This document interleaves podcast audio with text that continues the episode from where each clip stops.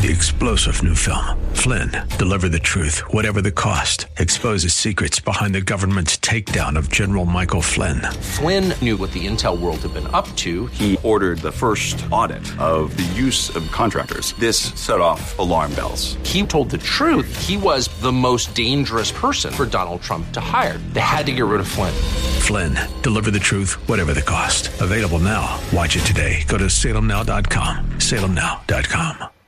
Real Life Radio is sponsored by River City Community Church. Grace and peace to you, and welcome to Real Life Radio with Pastor Sean Azzaro of River City Community Church in San Antonio, Texas.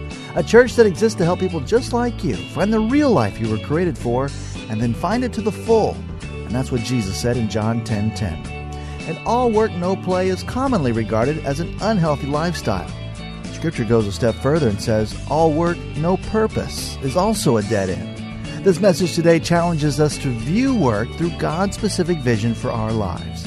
If you have a Bible, Pastor Sean is in John chapter 6 and Jeremiah chapter 1. It's time for Real Life Radio. Our series is called One Life. You got one life. God gave each of us one life. It is a gift, it is a sacred trust. Make the most of it. The question has been will it be a real life? We've had a guiding passage throughout this series. So we're getting now week three. You should be close to memorizing this passage by now, all right? Ephesians 5, 15 through, uh, 15 and through 17. Be very careful then how you live, not as unwise, but as wise, making the most of every opportunity because the days are evil. Therefore, do not be foolish, but understand what the Lord's will is. So, this word is to make the most of every opportunity by being careful, by being wise, and by understanding the Lord's will. And remember, last week we talked about, well, how do you know what God's will is? Well, you ask Him. And we talked about God speaking. Remember, we saw God is speaking. The question is, are you listening? Are you and I listening? Because God does want to give direction. Now, the title of this morning's message is Making a Life. Making a Life. Some of you guys, uh, especially if you're a basketball fan, you know who John Wooden was. John Wooden, uh, Hall of Fame player and coach, called the Wizard of Westwood because he coached at UCLA. He won 10 NCAA championships in a 12 year period including an unprecedented seven in a row. Now, stop and consider your stars are graduating all the time. And he won seven in a row. What's really kind of bring that into perspective, nobody else has won more than two in a row. So he won seven in a row. Incredible guy. Thing about Wooden was he was obviously immensely successful Hall of Famer in basketball, but he's a committed Christian. And what's interesting is some of you may know his name more just because of his writings on leadership, on how often he's quoted in leadership writing, because he's known for teaching his players that success at life is more important than success in basketball. And he's quoted everywhere. Just because he was such an amazing man and he lived his life by a set of principles that guided him. Now, there's some Wooden quotes you may have heard. Things turn out best for the people who make the best of the way things turn out. It's just good advice. Do not let what you cannot do interfere with what you can do. I like that one a lot. But one of my favorites, one of my favorites is this Do not let making a living prevent you from making a life. John Wooden.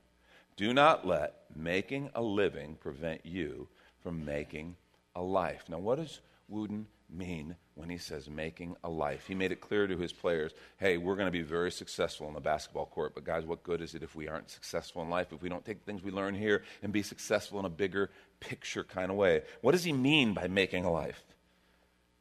Just stop and imagine. Imagine a life where you are free to follow your heart. Think about that. You are free to follow your heart. The things God has put in your heart, the thing He's designed you to do, you are free to follow that. Imagine a life where there is unbelievable love in relationships all around you that are lasting and they're meaningful. They're not temporary and disposable. Imagine using your God given abilities to make a contribution that is purposeful and which makes a positive difference in the world around you and maybe even beyond. Imagine a deep, abiding joy in the midst of it all.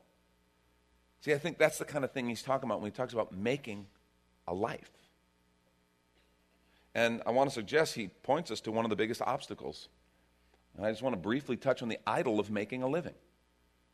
I think Wooden is alluding to this idol in our lives of making a living. Don't get me wrong. Please, work is honorable. Earning your bread is biblical. Caring for your family is biblical. Uh, please be real clear on that. But that's a, a far cry, I think, from the workaholic trance that many people live in.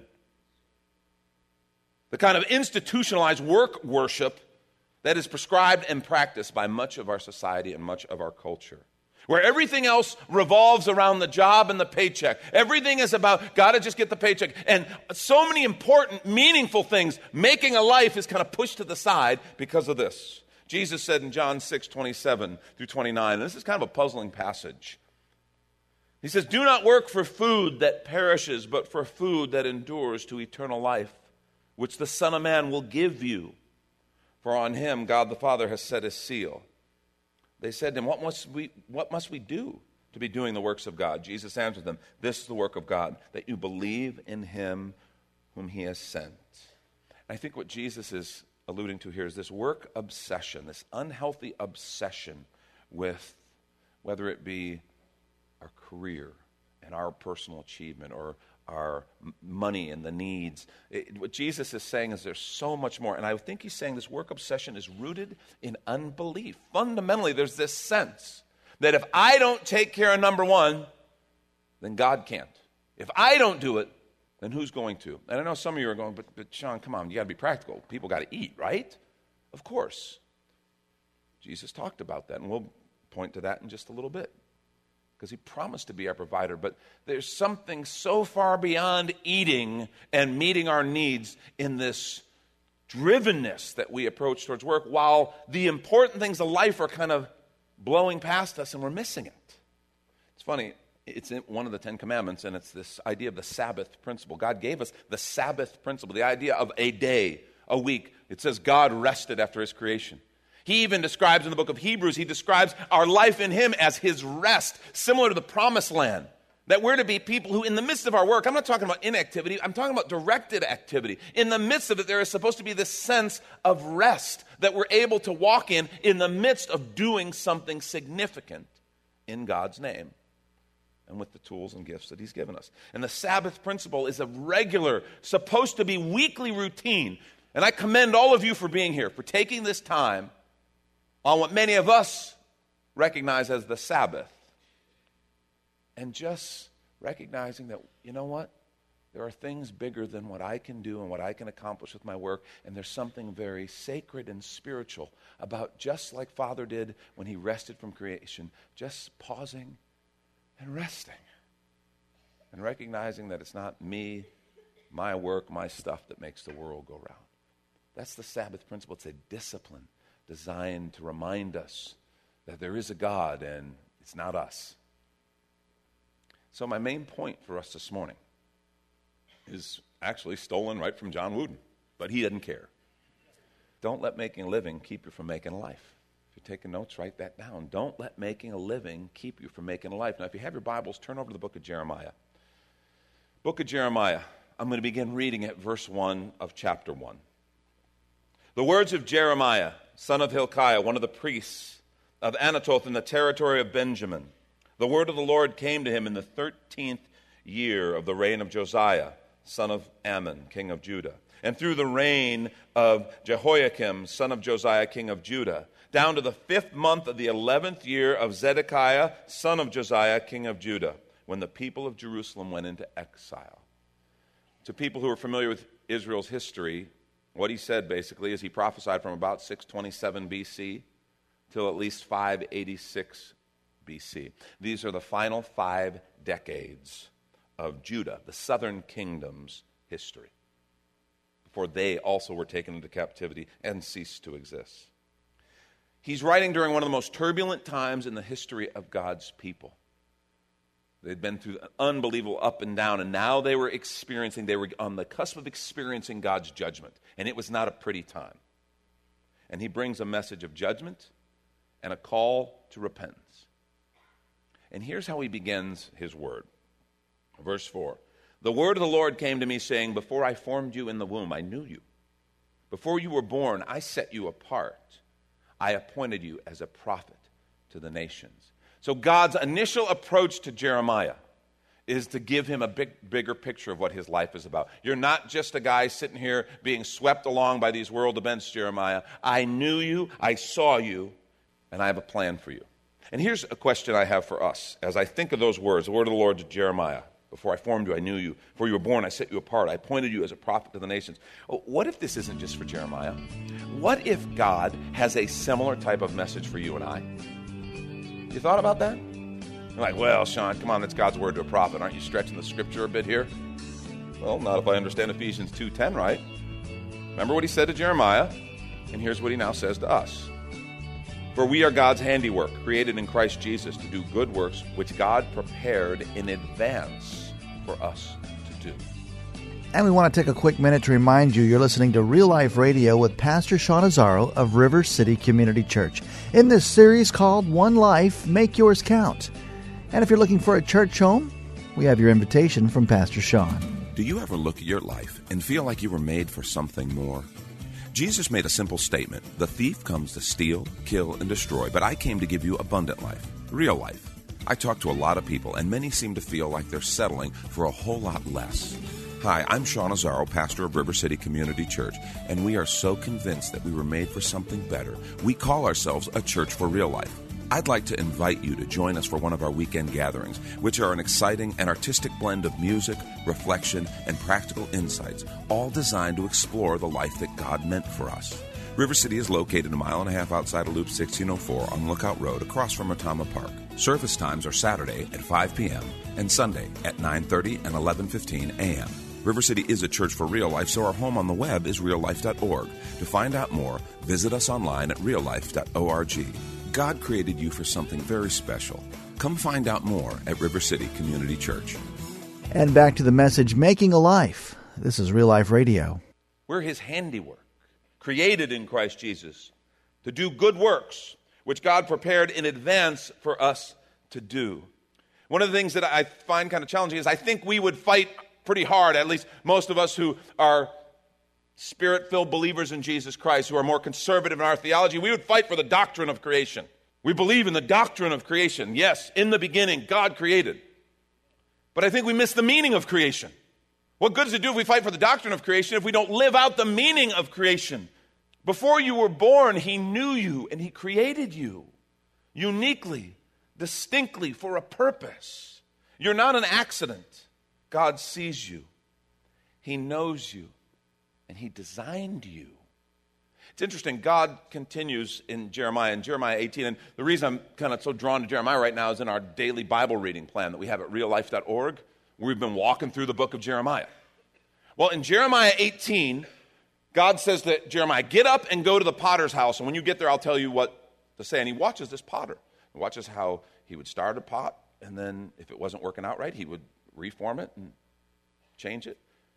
And God speaks to Jeremiah and says, I'm the potter. And I, if I want to bring a change in the life of my people, if my people are not living their intended purpose, and I want to start over and do something different, I have a right to do that because I'm the potter.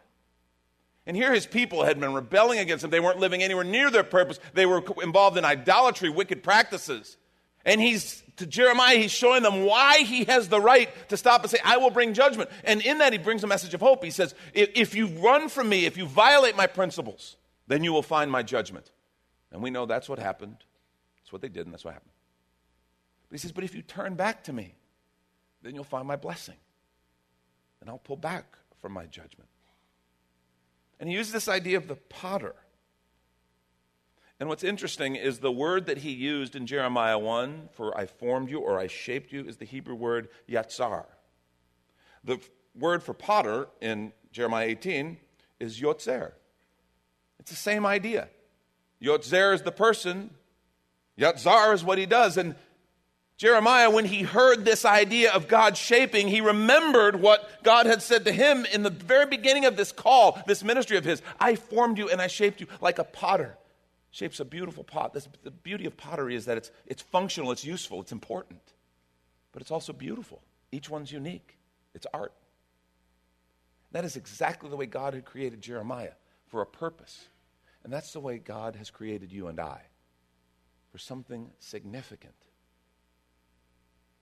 Don't get caught just believing in the doctrine of creation without understanding the meaning of creation, what our Creator did for us.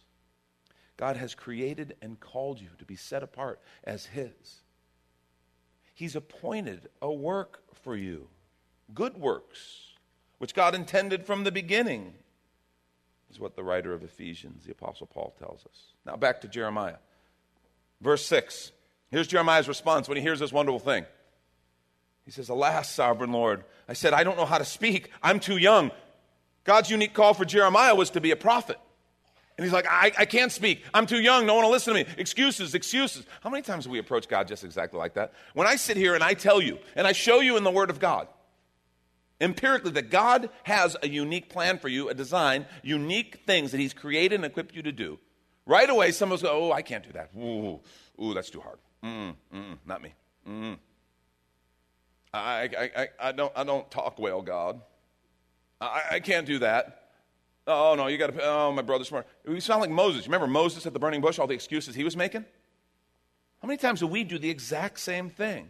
Self deprecating excuses for why God's big vision couldn't be for us. Verse 7 in Jeremiah 1 But the Lord said to me, Do not say I'm too young. You must go to everyone I send you to and say whatever I command you. Do not be afraid of them, for I'm with you. I will rescue you, declares the Lord. Listen to this. Then the Lord reached out his hand, touched my mouth, and said to me, I have put my words in your mouth. See, today I appoint you over nations and kingdoms to uproot and tear down, to destroy and overthrow, to build and to plant. What's fascinating here is God's call, his unique call for Jeremiah was as a prophet to his wayward people. That was his assignment in his day, in his time. And I find interesting, God gave him everything he needed to the point of even putting his word in Jeremiah's mouth. Ephesians 2:10 suggests that he has done the exact same thing for you and I. He's done everything that he did for Jeremiah, and he's done it for us. A couple observations I think we can make from this passage. One, God created you and I for a unique purpose and contribution. God created you for a unique purpose and contribution. What's funny is as I think I say these words, if you think about it, you've sensed this your whole life. From the time you're old enough to start thinking about what you would do with your life, you've sensed that God created you for something more than just kind of paying your bills, going through your week, wrapping up, having a quick weekend, and then do it all again. When you were a child, you didn't dream of being someone who would kind of go through the motions and make the treadmill and fly by weeks and never really do something that mattered. But what's funny is as we get older and kind of the path starts to get locked in for us. By what rules, I don't know, but it seems to be that way. We get locked in. And then as we kind of get responsibilities stacked on top, before you know it, we feel like we've lost all of our choices. And I just want to say, who says? Who says you've lost all your choices? God didn't. You've known that you were created for a unique purpose and contribution. I want to suggest one of the biggest clues, I've told you this before, is your heart's passion. Your heart's passion, the things that you sit and go, somebody should do something about that. That's not right. Or what an opportunity that is. That's amazing. Those passions that rise up. When we say somebody should do something about that, I've told you before, God's listening. And He's like, yep, somebody should. Wish we knew somebody. What if you're that somebody? Have you ever sat in processes with the Lord? Lord, what do you have for me to do? Or you kind of just do what you do, and then if you get a few free hours a week, go, well, God, I can do this for you, that for you. Or do you sit in the context of the bigger picture of your life and go, Lord, you've created me with passions, abilities. You've created all these things in me, Lord. You've given me a heart to do something meaningful. What do you want to do with this life that you created me for and have given me? That's a powerful process. Just the simple act of saying, God, what is your desire? What is your plan? There is no greater joy in life than finding God's amazing purpose. Experiencing a life of God's of God-given purpose consistent with your God-given design. There's something that happens when you connect in that place. That is just beautiful. My challenge this morning is don't let making a living keep you from making a life. A second thing we learn is that God has gifted you with everything you need. He's gifted you with absolutely everything you need. And that's one of those challenging things because sometimes people don't know what their gifts are and they try to figure it out. You remember, everybody has gifts that God has given unique talents, abilities. Something about getting into connection with that, finding out the way God has designed you, and working and moving in concert with His intended design is absolutely beautiful. I just want to challenge you don't say, you know, what could I do? I don't have anything to offer, like Jeremiah did. Remember how God literally put the words, He said, I've put my words in you. Do you realize God's done the same thing for you? You ever wonder what He's put in you? Have you stopped to think about that? If Jeremiah was to speak and God put the words in him, what does He put in you? Romans chapter 12, beginning at verse 3. For by the grace given to me, I say to everyone among you, not to think of himself more highly than he ought to think, but to think with sober judgment, each, each according to the measure of faith that God has assigned. For as in one body, we have many members, and the members do not all have the same function. So we, though many, are one body in Christ, and individually members of one another, having gifts that differ according to the grace given to us. Let, let them use them if prophecy, in proportion to our faith. If service, in our serving. The one who teaches, in his teaching. The one who exhorts, in his exhortation. The one who contributes, in generosity. The one who leads, with zeal. The one who does acts of mercy, with cheerfulness. It's talking about spiritual gifts that God invests in every single believer in Jesus Christ. He gives us spiritual gifts, He gives us talents. Some of you have amazing talents and you don't engage them with any significant portion of your week. You have unique gifts, you have skills. I want to suggest God knows them, He created you with them, and He gave them to you for a purpose. Here's a question Are you spending significant time employing your God given gifts and abilities? I want to suggest, if not, you'll be frustrated and less effective than you could be. It's worth figuring out what are those things as God, that God has invested. Spiritual gifts are spiritual gifts assessments. I think one of the best ways to understand how what kind of talents and abilities are to look back and see what things have worked well. Talk to people who know you, get some honest feedback, be willing to take it. Some things are kind of easy. A beautiful thing about golf is it's a golf score. It tells you right away, you suck at golf, you don't do it. I mean, it's crystal clear. Not everything's that simple. But let me tell you, as much as a golf score will be honest with you, your friends will be honest with you if you're open to it. You know, if you're constantly feeling like you're just under the curve and you're kind of behind the eight ball at work, maybe you're working in something that you're not gifted to be working in. And maybe God's designed you for something different. There's always going to be things that are hard, there's always going to be things that aren't easy. That's normal. But everything shouldn't be hard, and everything shouldn't feel like I'm, I'm swimming upstream all the time. There should be those times and places where you're like, you know what? This just works because God gave me what I need. Like He put the words in Jeremiah's mouth, He's put this skill in my hand. He's put this gift in my spirit. He's put this desire in my heart, and it just works. Don't let making a living keep you from making a life. Third, God has prepared you in ways you may not understand. This is really significant. God has prepared you in ways that you may not understand. Your journey up to this point has not been an accident. And God is immensely creative. You go, but well, but I made, what if I made the wrong move? Now my journey changed because I made the wrong move. Don't think that God is somehow like befuddled by that. Like, ooh, if you wouldn't have done that, I could have helped. But now, I'm in over my head. I'm out. Mm, mm. you are a mess. I mean, really, I think we get locked into these things. God doesn't. We, if we make a wrong decision, a wrong step with God, do you know what we did? We just changed the curriculum. That's all we did. We changed the curriculum. Now, God, okay, well, we're going to work on that because He's God. Your journey has not been an accident. Thank you, Pastor Sean Azzaro. You've been listening to Real Life Radio in this series called One Life Make Yours Count. But if you'd like to hear this full message and this series, it's available right now when you find the sermons link at reallife.org. But of course, you're invited to visit and join us at River City Community Church, located on Lookout Road. You can see all the directions, details, and service times also at reallife.org. If you'd like to call the church, the number is 210 490 5262. As Real Life Radio is a service of River City Community Church, and we hope you join us again next time for more Real Life. Do you ever look at your life and feel like you were made for something more? Jesus made a simple statement The thief comes to steal, kill, and destroy, but I came to give you abundant life, real life. I talk to a lot of people, and many seem to feel like they're settling for a whole lot less.